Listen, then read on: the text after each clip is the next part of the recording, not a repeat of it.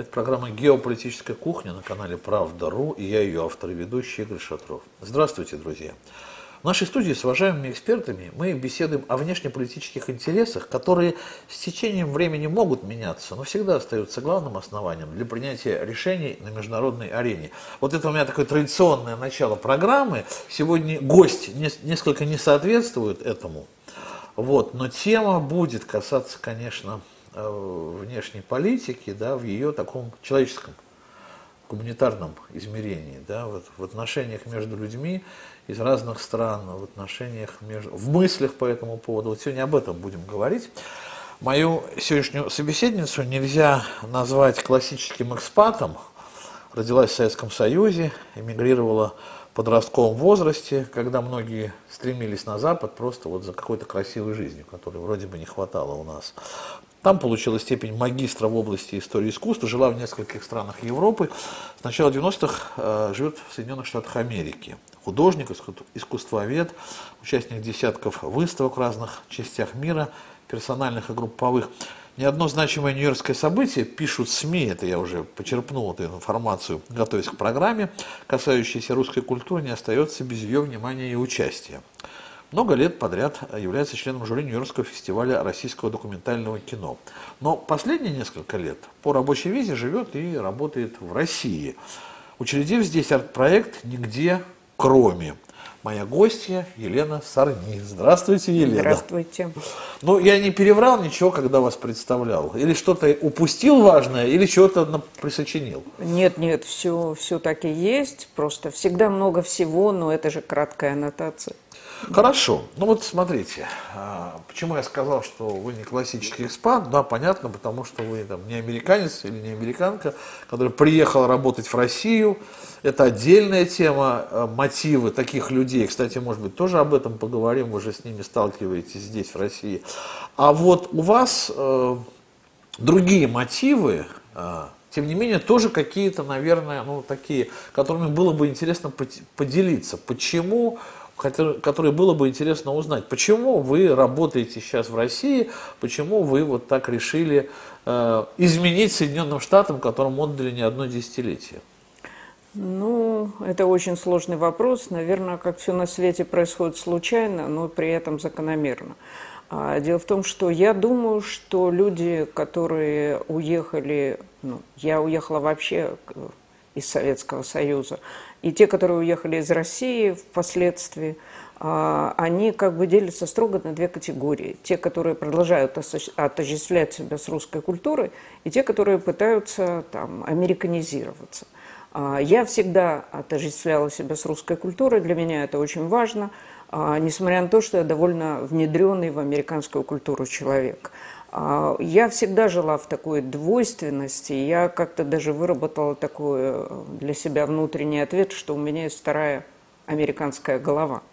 Она говорит американским образом, с нужными интонациями и нужные тексты, а я на самом деле смотрю на это с некоторой дистанции. И теперь я понимаю, что это очень странная жизнь, потому что я так практически живу всю взрослую жизнь.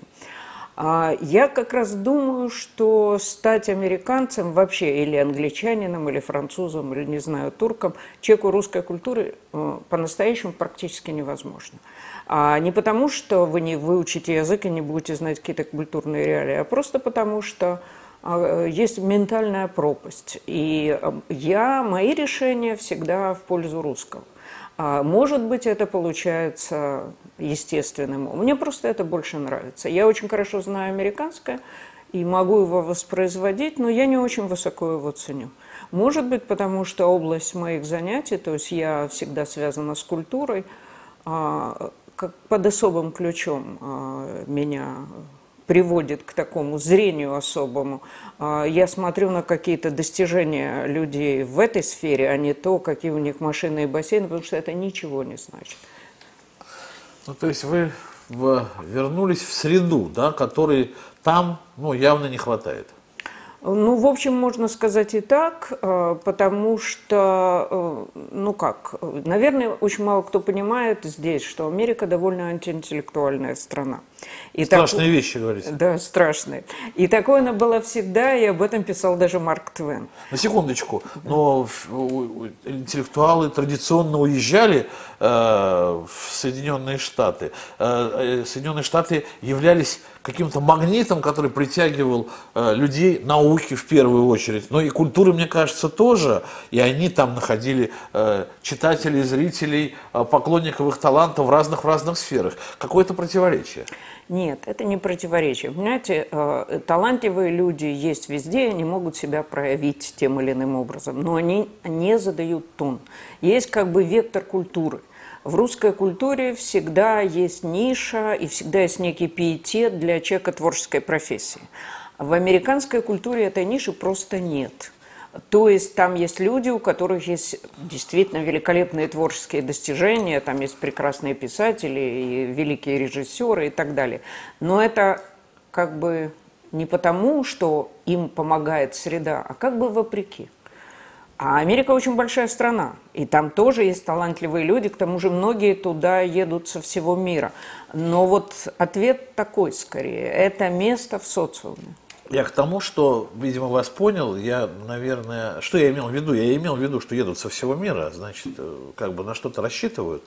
А понял я вас так, в этом обществе деятели культуры, назовем их так широко и по-советски, да, немножко, они не являются, ну не знаю, камертоном и не являются инженерами человеческих душ, не являются людьми, к которым принято обращаться обществу за ответами на серьезные вопросы бытия, как у нас, например. К писателям обращаются, даже по политическим вопросам обращаются к писателям. Подскажите, что вы там думаете, да, или к артистам обращаются. Это не американские правила, да? Ну, в том-то и дело. Вы знаете, другие критерии. В Америке критерии – это успех и деньги, и это всегда связано. Если вы следите хотя бы частично за какими-то американскими новостями, вы видите, кого спрашивают, кого? Бейсболистов, кинозвезд, но... именно не тех, которые по определению имеют какое-то мнение вот в культурных областях. Этого даже не ожидается. Это просто в Америке это люди, которые на виду, это какие-то публичные люди. Но это не потому, что у них есть какая-то особая мудрость, которая предполагается, ну, исходя из контекста русской культуры, у русского писателя. И это не ожидается, это всего лишь мнение. И я думаю, что сами они те, ну, я даже знаю, те, кого спрашивают иногда на такие темы, над этим несколько посмеиваются, потому что это совершенно не их область. И им это не интересно. Им это не интересно, потому что Америка вообще страна такой специализации. Бейсболист ни при каких обстоятельствах не должен разбираться в политике, это даже смешно. И от него, наверное, не ждут каких-то глаголов вечности. Просто это его мнение, больше ничего.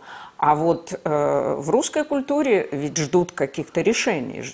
Какие-то вопросы задаются, какие-то намеки раздаются, какие-то решения появляются. Потому что, опять же, все это мои домыслы и трактовка. Мне просто кажется, что есть такая культурная традиция, это традиция большой культуры, да? Во-первых, она письменная.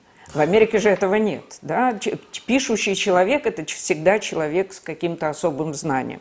Во-вторых, если посмотреть, какую роль играл вот этот интеллигентский класс в русской культуре, по крайней мере, с XIX века, то это просто решающая роль. Как, не знаю, не могу не процитировать свое любимое высказывание персонажа Пушкина «У нас поэты сами господа». Это просто другая культурная традиция. И в этой традиции, тем не менее, все-таки поэты, писатели, художники, артисты, они добиваются какого-то успеха, и это ставят как, наверное, да, цель – успех. Успех финансовый. Или все-таки есть какие-то другие критерии? У них самих, я понимаю, что общество, оно воспринимает все вот так, а вот те, кто в этой среде живет, они-то чем живут? Ну, условно говоря, для чего они ездят на кинофестивали? За первым местом или обогатить свой, я не знаю, там, свой уровень культурный, поднять до определенного уровня, более высокого, и обогатить свой, там, не знаю, набор знаний каких-то? Вы говорите об американском, да? Понятно. Я думаю, что это тоже двойственно, потому что в Америке как бы нет такой культурной элиты в русском понимании, но все-таки есть люди, которые занимаются такой деятельностью. Разумеется, знаменитость и публичность – это главный критерий, но при этом все-таки существует профессиональная среда. И всем хочется показать, что они на что-то способны. Это, конечно, большой стимул для людей культуры. А при этом последние годы ситуация, ну, скажем так, обострилась, потому что из-за политической корректности фактически никто не может толком и внятно, не опасаясь последствий, сказать о чем-то или о ком-то, что его продукция очень плоха. Потому что как бы ты не можешь сказать, что это плохо. Вот как эксперт, вот я не могу сказать, что это плохо. Я могу только сказать, что мне не нравится. Ого! То есть вот такого рода оценки уже недопустимы. Ну, это вот этот диктат политической корректности довел до того всех людей, занимающихся тем, где нет четкого измерения результата, да? Довел до того, что они просто молчат и злятся, потому что в профессиональной среде все более-менее понимают, что хорошо и что плохо, а сказать нельзя. То есть можно одинаково любить и там-там, и Моцарта, и рок-н-ролл, но при этом ты не можешь сказать, что что-то лучше чего-то, по твоему мнению хотя бы, или что Моцарт неравнозначен там-там. Как же тогда первые места? Их же ведь дают по каким-то основаниям, и, там, не знаю, и в кино, и на каких-то там еще соревнованиях, скажем так, ну, творческих элит. Ну, знаете, это сейчас вопрос просто вопиющий, потому что я вот 2 дня назад прочитала, что в постановке какой-то классической сказки «Красавица и чудовище», вот, роль Бель дали по таким мотивам. Это должна быть чернокожая актриса, как бы, особых габаритов, назовем это так, overweight. И, ну, вот это критерий. Ну, я не говорю, конечно, плюс сайз это у нас называется. Да, плюс сайз. Я не говорю, что так всегда и везде, но то, что в каких-то творческих проектах это сейчас имеет огромное значение, мы все знаем, как Голливудская киноакадемия от этого пищит и страдает, потому что есть процентная норма. Какое-то количество должно быть темнокожих актеров или представителей меньшинств. В общем, ужасный перекос, в который съехала сейчас американская культурная жизнь. Это же не то, что все идиоты. Ну, конечно, нет. Это понимают многие. Ну, а что делать? А может, это упрощает как раз тот самый выбор? То есть, ага, у тебя есть там критерии. Так, есть у тебя одна чернокожая актриса, один латиноамериканец, там, один плюс-сайз, там еще один трансгендер. Так, а у тебя нет. Значит, все, ты точно не победишь, а ты победишь. Ну, в каком-то смысле, да. И на самом-то деле это конец культуры. Все же очень страдали и жаловались в советское время именно на вот эти какие-то критерии, где всегда надо было соблюдать декорум. Но и то, что сейчас происходит в Америке в культурной сфере, это не только то же самое. Я бы даже сказала, что это, наверное, зашло дальше. Вот так вот. И тем не менее, вот вы говорите, все понимают, да, но как-то вынуждены вот это соблюдать. И это... Ну, во что выливается, во что выражается то, что люди свое мнение, они как бы оставляют при себе. Ведь это же, ну, тяжело так жить просто.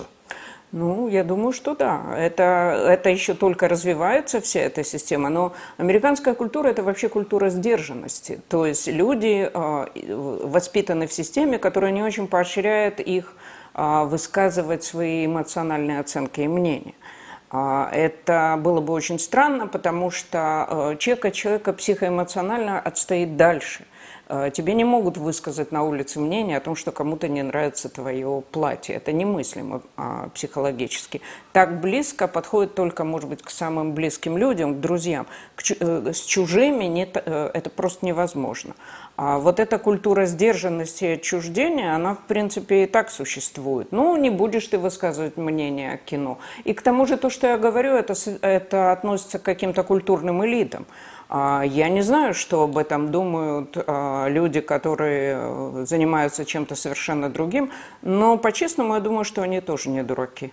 Я думаю, что они тоже этот диктат чувствуют и понимают, и, конечно, никому это не нравится, потому что это насаждение каких-то довольно неестественных критериев для оценки жизненных явлений. Ну да, мы помним, что компании там отказываются от каких-то брендов традиционных, вроде там Uncle Ben's, там, например, и так далее, да, потому что это противоречит какой-то там новой модели толерантности или там чего там, не знаю, политкорректности. Эскимо. Да? Эскимо, потому что нас эскимосов оскорбляют. Нет, это всем смешно, конечно. Ну ведь делают же так, да, получается? Делают, то да. есть смешно, вот они как бы скрипя зубами, все равно это... Ну, то есть такая законопослушная страна. Все так решили, кто, не понимаю, правда, кто, если общество против. Я вот не понимаю, как тогда решения принимаются, если общество это отторгает, но соглашается. Общество не отторгает. Понимаете, решения принимаются на каких-то совсем других уровнях, видимо. Я полагаю, как человек, который не знает эти уровни. Но как ты можешь не соглашаться, если тебе говорят, что отныне эскимо называется не эскимо? Кстати, я помню, что когда... Несколько лет назад пытались переименовать жареную картошку. Ну, то, что по-русски называется картошкой фри. По-русски весьма это относительно, ну, но да. мы это переняли. Да. Да, называется она French fries. Да?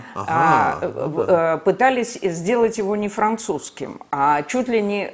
насколько я помню, patriotic fries или что-то вот такое. Кошмар. Все над этим страшно смеялись, просто смеялись. Но настолько, что это переименование не удалось. Но это было несколько лет назад. Теперь бы удалось. Теперь, я думаю, удалось бы. Этот процесс зашел дальше. Просто вот говорят, и люди, ну что делать? Теперь у нас такие ограничения. И... честно, их... Ну, как в Советском Союзе. Законопослушная страна. Хорошо. Да? Мы же не можем сказать, что когда людям навязывали какие-то критерии того, что бы они ни начинали писать, не знаю, диссертацию о сельском хозяйстве, они должны были поминать Ленина, Сталина и Маркса. Да? Они же сами понимали в какой-то момент, что никто их не стоял с пистолетом у виска, что вот таковы условия социума. Я думаю, что есть такое нормальное такое движение в сторону того, что людей просто толкают в такие условия. И они не выходят на улицу против этого, они, скрипя сердце, соглашаются с ним. Ну да, такие условия существования. К тому же Америки, знаете, во всем мире, не только в России, есть такая идея, что «ах, мне здесь не нравится, я отсюда уеду». Это вообще такая общеевропейская идея. Но в Америке нет такой идеи. Они как бы чувствуют, что дальше Америки уже некуда ехать, только на Марс. Поэтому, что здесь есть, что здесь есть, то здесь и есть. Вот как-то нет таких идей. Вот мне здесь не нравится, я все брошу и куда-то уеду. Хотя мы знаем, что примеры были. Во время Вьетнамской войны, например, бежали в Канаду от призыва. Но это было те, кто не хотели воевать. Да? А вот так, что просто мне не нравятся какие-то порядки в стране, и сейчас я уеду в Африку.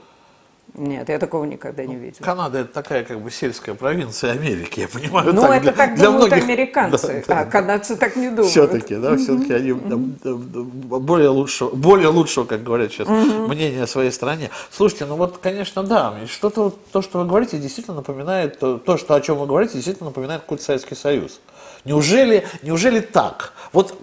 Вот это как бы расизм наоборот, о котором мы сейчас часто слышим, да, когда уже фактически квоты чуть ли не в обратную сторону срабатывают, да, то есть они поворачивают самым неприятным образом вот эту расовую проблему. Это действительно уже на бытовом уровне или только такая политическая шелуха в столицах, крупных городах, БЛМ и так далее? Вот как живет срединная, вот эта глубинная Америка? Знаете, я думаю, что это, конечно, на бытовом уровне, потому что уже давно, по-моему, лет 15 был принят некий закон, который поощряет именно процентную норму для того, что определялось как слои населения, которые нуждаются в поддержке. Да? И туда попадали очень много, кстати, женщины. Женщин статистически в Америке, по-моему, больше, чем мужчин, но они тоже меньшинство. Но русские нет, никогда не попадали в меньшинство. Национальные меньшинства, сексуальные меньшинства, там люди, которые... Это замечательно, людям надо помогать. Но когда их интересы становятся главными и единственными, получается действительно процентная норма наоборот. Я знаю, что вот, например, в университетских сферах и в некоторых местах, где дают гранты на культуру, они сначала дают вот людям этого типа, а потом что останется всем остальным. И, разумеется, именно по этим критериям, не по творческим критериям, не по критериям интереса каких-то работ, а вот как обязательная процентная норма. Тоже очень напоминает, к моему ужасу, Советский Союз. Ну да, причем в каком-то вообще уже извращенном каком-то виде. Я просто вот думаю, ну неужели вот этой проблемы на уровне, опять же, американского общества не чувствуют? Например, вот сейчас поднимает большой шум, начинается вокруг темы олимпийского движения, в котором появляются трансгендеры, и, насколько я знаю, только что на чемпионате США по плаванию победил на женской дистанции вот этот самый трансгендер, и он установил новый рекорд американский на 49 секунд, улучшающие результаты предыдущих пловчих, потому что эта пловчиха была своеобразная. Неужели не ясно, что вот это вот в данном случае, например, это конец женского плавания в США, если так дальше будет продолжаться? Неужели не понимают, что это бьет вот по традиционным, не то что традиционным, по основной части общества это бьет и ломает все вот эти принятые нормы и правила? Неужели этого не видно? Только нам со стороны видно? Нет, это видно. Это, конечно, видно. Люди об этом говорят. Это понятно, что это нелепо, особенно в спорте, потому что даже если мужчина переменил пол и стал женщиной, основные физические параметры у него все-таки мужские. Это совершенно понятно, и сейчас робко возвышают против этого голос именно женские лиги, которые... Да, мне кажется, феминисткам-то как раз вот какая кость брошена феминисткам, бы им подняться сейчас бы. Да. Но вы понимаете, феминизм же в таком классическом виде давно не существует. То есть женщины имеют все те же права, что мужчины. Если каким-то образом в социуме кто-то продвигается быстрее, а кто-то медленнее, тут уж ничего не поделаешь. Но вот, как ни странно, я тоже всегда думаю, что же молчат феминистки в таких случаях? Молчат, видимо. Это не на политической повестке. Эти все вещи очень политизированы. Это понятно совершенно всем. Мне кажется, что это люди понимают и при этом как бы смиряются как с тем, что они не могут... С тем, с чем они просто ничего не знают, что делать, не могут взаимодействовать. Вот как-то. Вы приехали в Россию, вернее, вы до этого регулярно приезжали, но сейчас вот так надолго здесь осели. Вы увидели другое все-таки общество, уверен, вот просто даже тех набросков, которые вы сейчас сделали, понятно, что общество другое. А вот нельзя в критериях, таких категориях хорошо-плохо, наверное, рассуждать, это совсем неприлично будет. Но вот российское общество, оно, что ли, прогрессивно, тоже, наверное, слишком уж это будет резко так заявлять. Ну, не знаю, чем оно, короче, вот так, наверное, сформулируя вопрос, чем оно отличается от американского? Ну, это, конечно, очень глобальный вопрос. Хочется на него дать ответ всем. Нет, оно очень сильно отличается типом взаимодействия между людьми. Это абсолютно точно, потому что американское взаимодействие между людьми совсем другое, оно не похоже ни на русское, ни на европейское, оно просто совсем по другому принципу строится. Я понимаю сейчас, что многие вещи, которые я вижу в России, я ведь приезжаю, каждый год приезжала сюда на 2-3 недели, и к тому же я слежу за всякими событиями, но все-таки сейчас я живу 2 года здесь, и, конечно, я это вижу по-другому. Я думаю, что Ну, во-первых, Россия – это страна экспертов. Здесь у каждого есть свое мнение, которое он тебе высказывает. Это совсем неплохо, это очень даже хорошо. Это совсем невозможно по-американски. Это невозможно. Более того, что в американском нормальном традиционном общении есть просто табуированная тема. Даже вот я знаю в профессиональной среде, хочется людям поговорить об искусстве, но это не очень даже хорошо. А бывает, что кто-то должен начать, кто-то... Ну вот кто этого не опасается? Посмелее. Да, например, я. И тогда все начинают бодро разговаривать. А так, в общем, принято говорить на совершенно нейтральные темы. То есть это о политике, там... Но, тем не менее, политика – это нейтральная тема. Да, но легко. Можно высказать свое мнение. Без споров. О погоде, об успехах детей в школе. Но это не должны быть... Русские всегда высказывают свои какие-то внутренние мнения. И я бы даже сказала... рискуя показаться смешной, о жизни и смерти. Это абсолютно немыслимо в американском социуме. Там никто никогда не говорит на такие темы. Взаимодействие между людьми совсем другое, и в чем-то оно более открытое, дружественное, теплое.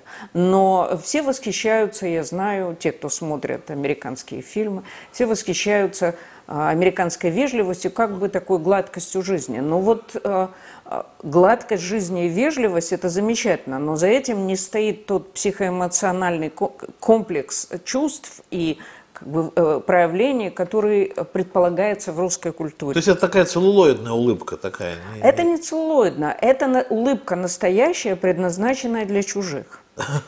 Потому что вот меня часто спрашивали в Америке, ну, если говорить на русские темы, а почему русские такие угрюмые и не улыбаются? Я говорю, потому что в русской культуре по-другому. Русские не улыбаются чужим, русские улыбаются своим.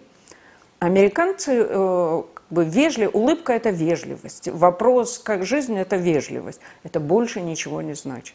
Это просто ничего не значит. Ему не интересно, как ты живешь. Но... Ну, в общем, да. А почему должно быть интересно, как ты живешь?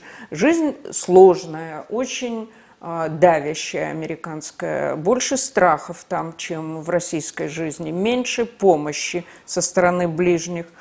Человек сосредоточен на себе. Так и спрашивай тогда не how do you do, а здоровайся, здоровья желаем. Мы же, вот не, мы же не лицемерим, мы же здоровья желаем, а не говорим, как дела у тебя. Ну, это уже какая-то культурная традиция, это тоже проявление интереса. Я думаю, что это проявление того, что все в порядке. Потому что есть такой тип американской вежливости, когда иногда даже в Нью-Йорке, когда ты с кем-то встречаешься просто взглядом, он у тебя спрашивает, как дела. Это значит, все в порядке, я тебя вижу, все нормально, ничего больше. Это просто культурно-поведенческий стереотип. Ну хорошо, это, да, это не хорошо и не плохо, это просто по-другому. Ну а вот то, что действительно, на ваш взгляд, отличает, ну в какую-то что ли, ну... в какую-то позитивную сторону русских или отношения, даже не в русском, может быть, в российском обществе. У нас общество все-таки тоже очень мультикультурное, оно очень многонациональное, и в этом плане, наверное, даже сравнимо, может быть, с американским. Единственное, что все-таки наши нации как бы на своих территориях как жили, так и живут. Просто их много, да, а там общество иммигрантов. Но, тем не менее, вот есть какие-то моменты, которые вам, ну, вот эти 2 года, которые вы активны, они даже вам, может быть, облегчают эту жизнь здесь, потому что они есть в нашем обществе? Это тоже все очень сложные вопросы. Ну, конечно, американцы... Здесь мультикультурность другая. Американская мультикультурность первоначально вообще предполагала варенье в пресловутом котле. Котле, да. Да, да, никак... Может быть, оно и было лет 100 назад. Сейчас котел не варит совершенно. Вот так. И, да, и поэтому те, кто там живут, они живут очень часто даже обособленные анклавы. У них уже свои котелки, и они там свою кашу варят. Да, тем более, что я думаю, что это, наверное, никому не известно, и даже странно, но в Америке ведь нет государственного языка. Английский – это не государственный язык. Это просто был язык большинства. Я, да, не знал. В Конституции это не записано, это нигде не записано. И вот, например, пишут всякие объявления, как в Нью-Йоркском метро, исходя из статистики жителей. Значит, есть какая-то статистика, что, скажем, первый язык английский, второй испанский, третий китайский, а четвертый, кстати, русский. Русский. То есть русских настолько много в Нью-Йорке, что они уже пишут по-русски объявления в метро. Это статистически значимый язык. Но это очень трудно между собой сравнивать, потому что все-таки, ну вот я всегда к этому возвращаюсь, это Америка – страна, в которой никогда не было культурной элиты. Своей. Это породило совершенно особый вид социума. Не было пиетета перед образованием. Русский социум построен по-другому. Здесь, во-первых, в России, по-моему, насколько я могу судить, по-прежнему существуют социальные лифты. Ну, вообще образование всегда было социальным лифтом, да, как таковым. Да, всегда. Может быть, мы это потеряли как в 90-е годы, да, но мне кажется, все это восстановилось. И образование – это самый главный социальный лифт. Ну, в общем, да. А в Америке это далеко не всегда, потому что обычное образование для обычных детей, не в элитных школах, на довольно низком уровне. То есть оно ничего не дает им в этом? Они просто его получают, дает, потому да, что... потому что учатся в школе. Да. Это закон, детям учиться в школе. При этом очень многие идут в колледж, но колледж колледжу рознь, и там имеет огромное значение, где именно ты учился. То есть, как я понимаю... Ну, наверное, бывают одинокие гении, но вот так, как здесь, приехать из какого-нибудь провинциального университета и стать видным ученым, очень сложно, я бы сказала. Все-таки социальная пропасть, я думаю, она только ширится, если честно. И сейчас. Да. Попытка сблизить же вот эти все движения БЛМ и так далее, это же была вроде бы попытка сблизить эти две стороны обрыва этого. Нет, это не попытка сблизить две стороны обрыва. Что вы? Совершенно нет. Это совершенно неприкрыто дана была возможность какой-то группе населения высказать свое неудовольствие. Ну, как мне сказал один приятель, там, те, кого никто не угнетал, нападают на тех, кто их никогда не угнетал, говоря, что нам плохо и нам нужна компенсация. И это тоже лицемерие, потому что все знают, что им достаточно большое преимущество социальное, были даны уже энное количество лет законодательно. Ну, это тут за этим политические совсем другие вещи. Не знаю, я совсем это не моя область. Я думаю, это было... для того, чтобы показать, что свалить президента, которого свалили. Ну да, посмотрим, понаблюдаем в ближайшие годы, как это будет поворачиваться. Ну, может, да. Может быть, действительно это временное явление, связанное вот с этим, но в итоге-то это же все-таки затравка на будущее очень серьезная. Смотрите, вот мне кажется, Елена...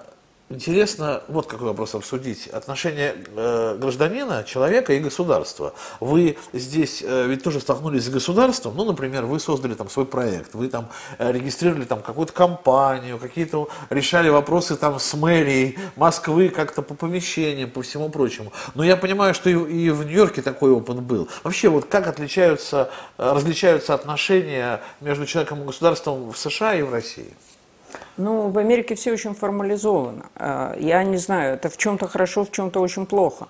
То есть все то, что происходит в сфере вот такой какой-то обязательной для гражданина, то ты можешь поступать только так и больше никак. И никакие обстоятельства, никакие твои личные просьбы или какие-то личные жизненные сложности, это никого не волнует. Вот только так и больше никак. И никто даже не предполагает, что кто-то может выйти за рамки и пойти тебе хоть чем-то навстречу. И никто, я думаю, теперь даже этого не просит, потому что это, в принципе, изначально невозможно.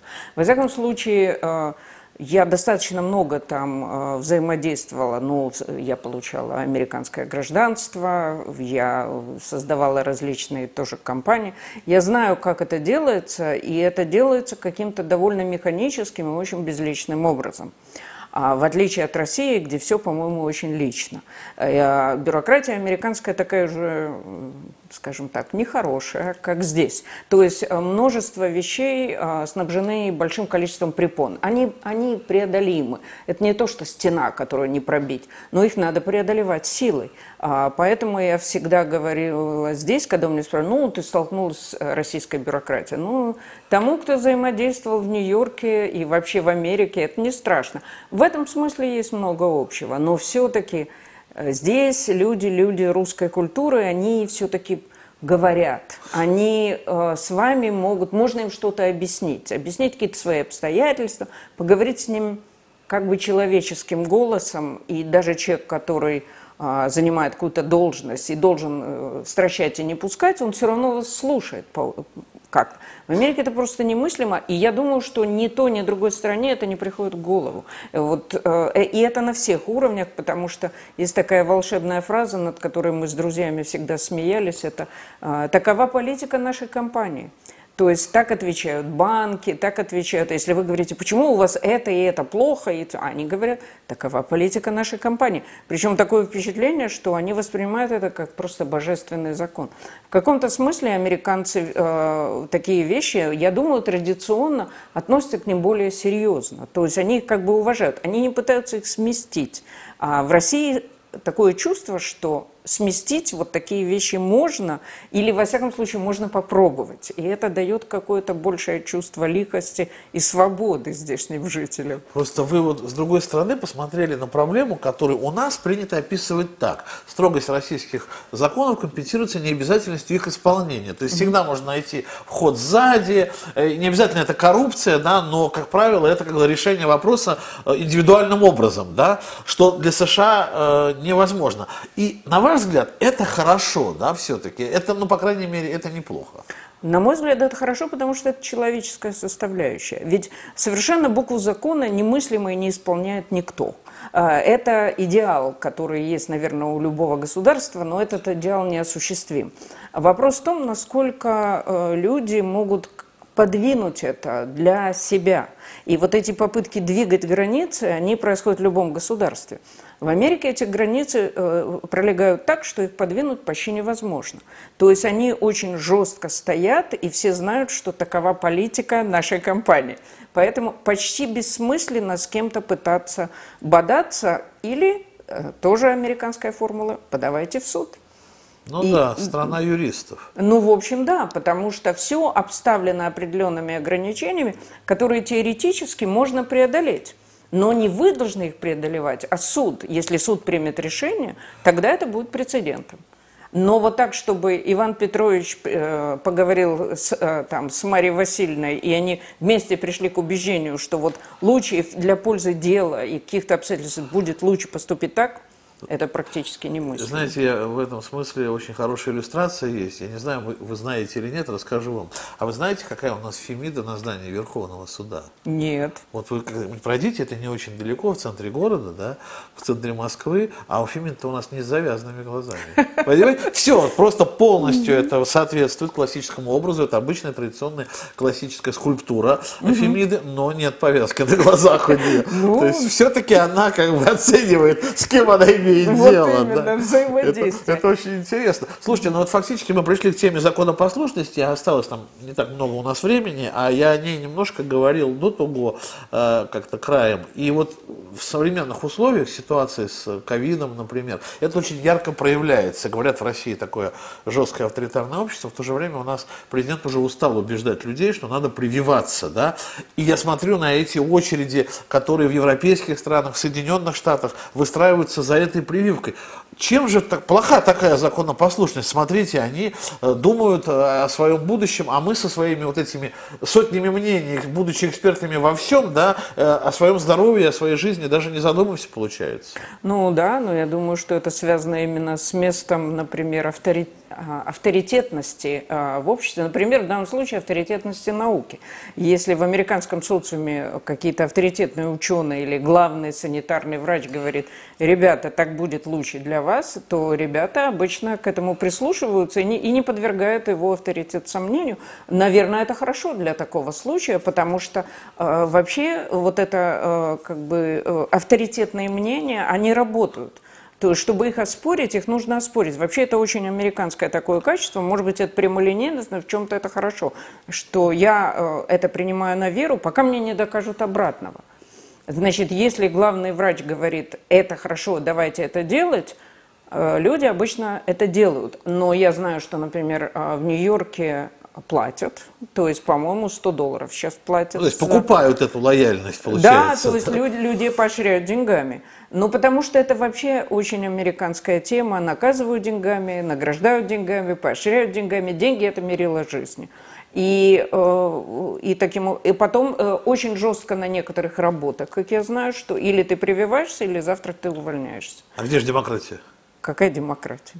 Ну, это же островок, светоч демократии в мире, нет, получается. Ну, вот как, нет, вот как это вот с демократией все-таки соотносится? Нет. Ну, вы понимаете, это в каждой стране своя риторика. И своя демократия. Да. Это правда. Американская риторика на флаге американской, которую несут те, кто эту риторику использует, написано слово «демократия». На практике это, я не знаю, что было 50 лет назад или 150, наверное, было совсем по-другому, я предполагаю, или нет. Но сейчас это, конечно, не так, и любое государство дает свои законы, и вопрос в том, насколько люди готовы их исполнять, радостно или нерадостно. У меня есть таких, ну, фактически блиц, наверное, такой будет, у меня таких несколько вопросов. Еще вот мы говорили о культуре, ну, то есть, и попрошу на них коротко ответить. Мы говорили уже о культуре, и все-таки вот какое место занимает культура в жизни американцев и россиян, да, вот как это можно соотнести, если? Ну, я думаю, что все-таки в русском социуме культура занимает очень большое место. То есть на этом строится на многом. Сейчас все жалуются на падение. Я понимаю, что, конечно, стало этого меньше, это не то, что было в нашем детстве, но все-таки люди ходят в театры, детям жалуются на то, что дети мало и плохо читают, но все-таки идея о том, что они должны читать, существует. То есть есть какие-то старые нормы, которые показывают на это высокое место в культуре. В американском социуме среднем таких норм нет. Это есть в каких-то более продвинутых классах, возможно, есть в элитарных школах, но в принципе, если ты даже не прочитал ни одной книги в своей жизни, ну что? Да. Главное, в общем, что ты находишься на крепком месте банковского работника. Да, не обязательно, значит, и читать книги, чтобы стать банковским работником. Интересно. Про дружбу. Вот что такое дружба по-русски и дружба по-американски? Ну, тоже очень разная, потому что дружба – это всегда какие-то обязательства. По-русски это предполагается, что твои друзья, они входят, они как бы участвуют в твоей жизни. Если тебе нехорошо или с тобой что-то случается, они как могут… Ты можешь рассчитывать на то, что они подставят плечо. Те, которые это не делают… может быть, не делать, но все знают, что они гады. По-американски это совершенно не так. Друзья – это те, с которыми ты, может быть, проводишь время. Ходишь в кино или идешь там в паб, или встречаешься на вечеринке, но если с тобой что-то серьезное случается, они говорят: «Я тебе сочувствую». И все, это ничего не значит. Разумеется, есть исключения, люди везде люди, но не предполагается совершенно, что кто-то будет особенно вникать в твои дела. Да. Печально. И, наверное, вот еще о патриотизме. Кто такой патриот по-американски и какие вы отличия увидели в России? Что такое русский патриот? Вы знаете, вот это очень, кстати, серьезная тема. Жалко, действительно, 2 минуты. А мы встретимся и об этой теме отдельно поговорим. Да, дело в том, что меня очень поразило здесь, я и раньше это понимала, как русские беззастенчиво, в общем, ругают все вокруг. А для американцев это достаточно табуированная тема. То есть то, что здесь... Все вокруг имеется в виду у нас. Россия, у нас, да, в России, все, да, очень плохо. Что бы ни было, всегда все очень плохо. Для меня это совершенно... Это, кстати, очень плохая привычка, и я понимаю, что это привычка общения или привычка лексическая даже. А для американцев говорить, что все очень плохо, это плохо говорить о себе. И поэтому, если все такое дерьмо, значит, я сам это самое дерьмо. И это создает другую атмосферу. И, кстати, вот это мне очень нравится. Не надо ругать все вокруг тебя, себя. Во-первых, это неприлично. Во-вторых, ну сделай что-нибудь. Это действительно большая разница в этом ответе и совсем не в пользу русской культуры. Я вот, кстати, вам объясню, наверное, Лена, как я это понимаю, почему происходит. Дело в том, что у нас, как правило, ну, адекватные, здоровые на голову люди за границей это Россию не ругают. А вот когда оказываются... А вот внутри, да, они считают, что они имеют право ругать страну, в которой живут. Ну, правда, они уж много. Иногда действительно очень много времени тратят на ругань, вместо того, чтобы взять там эту лопату и идти самому порешать вопросы. Это правда, да. Но вот как раз патриотизм, мне кажется, у нас такой вот... Я патриот здесь, потому что я по определению патриот, но там я точно никому не дам спуску и Россию не дам в обиду. Мне кажется, все-таки наши за границей особо-то свою страну не ругают. Но могу ошибаться. Есть. А, разумеется, перед чужими говоришь не то, что перед своими, конечно. Да, поэтому здесь мы, конечно, и властью постоянно недовольны. Интересно, да, это, конечно, вообще отдельная тема. Ну и, наверное, тогда завершающий вопрос, раз уж я представил вас еще и как автора, учредителя проекта «Нигде кроме», я слышал там что-то из Маяковского, нигде, кроме как в Моссельпроме, я ошибаюсь, о чем речь? Ну, речь как раз именно о Моссельпроме, потому что этот проект, созданный 2 года назад, он находится в доме Моссельпрома. Это такое... На Калашном переулке. Да, это арт-пространство, кофейня, книжный магазин. Это то, что мне всегда очень хотелось сделать. Конечно же, получилось совершенно случайно. Для меня это завертелось, потому что для меня это очень значимо. Вот связь с этим временем, с русским авангардом, с конструктивизмом. А это первый московский небоскреб. И действительно для него создавали рекламу Маяковский и Родченко. В общем, это связано с той частью культуры, которая для меня очень значима. Поэтому я на это как-то выпрыгнула из своей жизни американской, запрыгнула сюда. И, в общем, сейчас запрыгнула, ну и барахтаюсь, как могу. Ну, что я понимаю, всех приглашаете к себе в ваше заведение под названием «Нигде кроме». Я думаю, что мы еще через несколько месяцев, вот весна наступит, встретимся, и о тех вопросах, которые мы сегодня не проговорили, да, еще поговорим. Вот вы говорили, что 45 минут это много, мало оказалось. Такой разговор очень полезный. Надеюсь, это было всем интересно под Новый год узнать, чем мы отличаемся от американцев. Об отличиях в жизни простого американца и простого россиянина, таких некоторых только еще. Много еще впереди у нас информации, я думаю, будет. Мы сегодня беседовали с художником, искусствоведом, учителем арт-проекта «Нигде кроме» Еленой Сарни. Большое спасибо, Лена, что вот согласились прийти. Спасибо, Игорь. Я Игорь Шатров, это была программа «Геополитическая кухня» на канале Правда.ру. Берегите себя и своих близких. До встречи.